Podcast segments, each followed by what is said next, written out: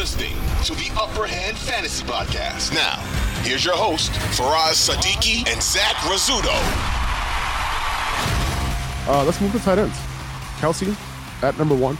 Mark Andrews at number 2, with Tyler Huntley, by the way, practicing in full so far this week. On Wednesday, he practiced in full, so that's a great sign that he's going to be good to play. Dalton Schultz at 3, 2 games in a row at full route participation. That's awesome. That's what you want to see. Great matchup as well. TJ Hawkinson at 4, George Kittle tonight at 5, in a great matchup. Hopefully Purdy can find him. But I'm looking at David Njoku at 6 against Baltimore. You know, he was back last week with 90% route participation. That was awesome to see. There's definitely an argument for Njoku over Kittle. I think we should make that change? Yeah, I think we do. I think it's warranted because we saw we just talked about Don Peoples Jones and Amari Cooper.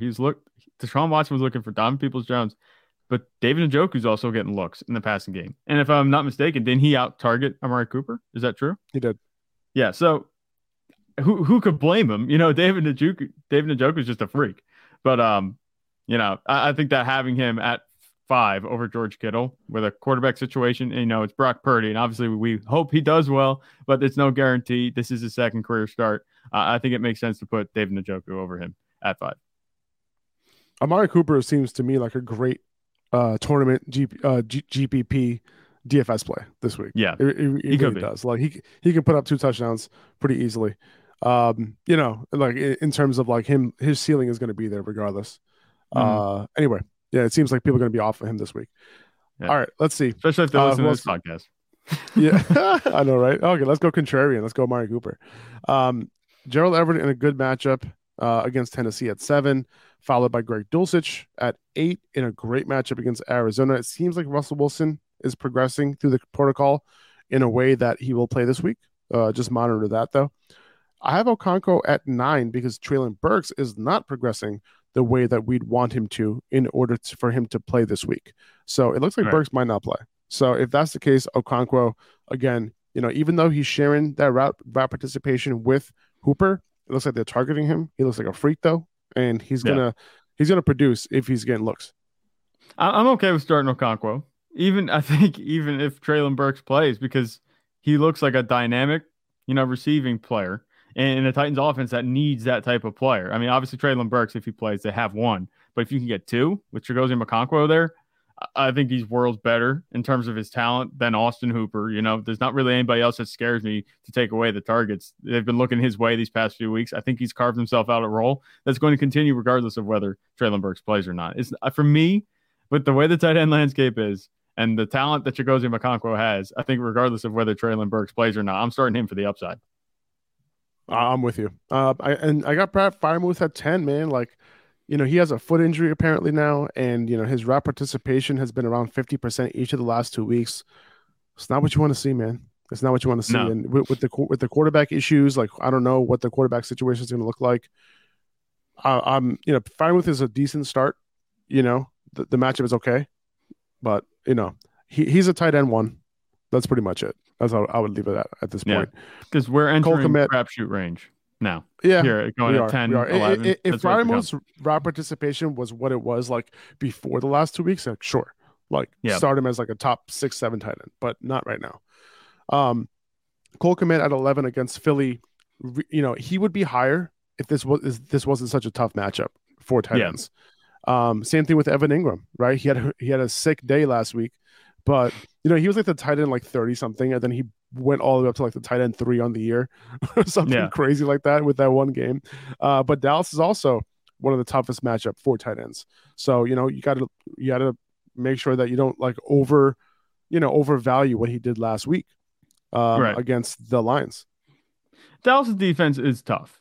I'll give you that. But I think that if anybody's going to have success against the Cowboys, it would be the receivers. So I think having him here at 12, you know, a lot of people are probably going to be like, but for us, he had 40 points last week and Trevor Lawrence looks good. Like, no, I think you kind of have to temper expectations with him this week. I don't think it's going to be a high scoring game, but I don't think it's going to be a low scoring game either. Evan Ingram, you know, it was a high scoring game last week. He scored 2 touchdowns. I'm not expecting anything really close to that. I wouldn't be surprised if he went 7 for 50. This week, right back where he kind of settled the weeks prior. And then I got Tyler Conklin at 13. against Detroit. Decent matchup there. Tyler Higbee, who was back to a near full route participation last week, just didn't get the targets. Hunter Henry against Vegas. Keep in mind, look at whether Jacoby Myers is going to play or not, but this is a decent matchup for him.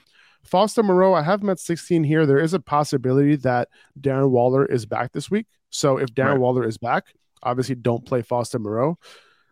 If he's back, I wouldn't even rank Waller that high, to be honest with you. I would probably end up putting Waller ahead of Tyler Conklin. That's kind of where I'm at with Waller. Does that make sense? Yeah, it makes all the sense in the world. I've been a frequent Waller drafter the past few seasons.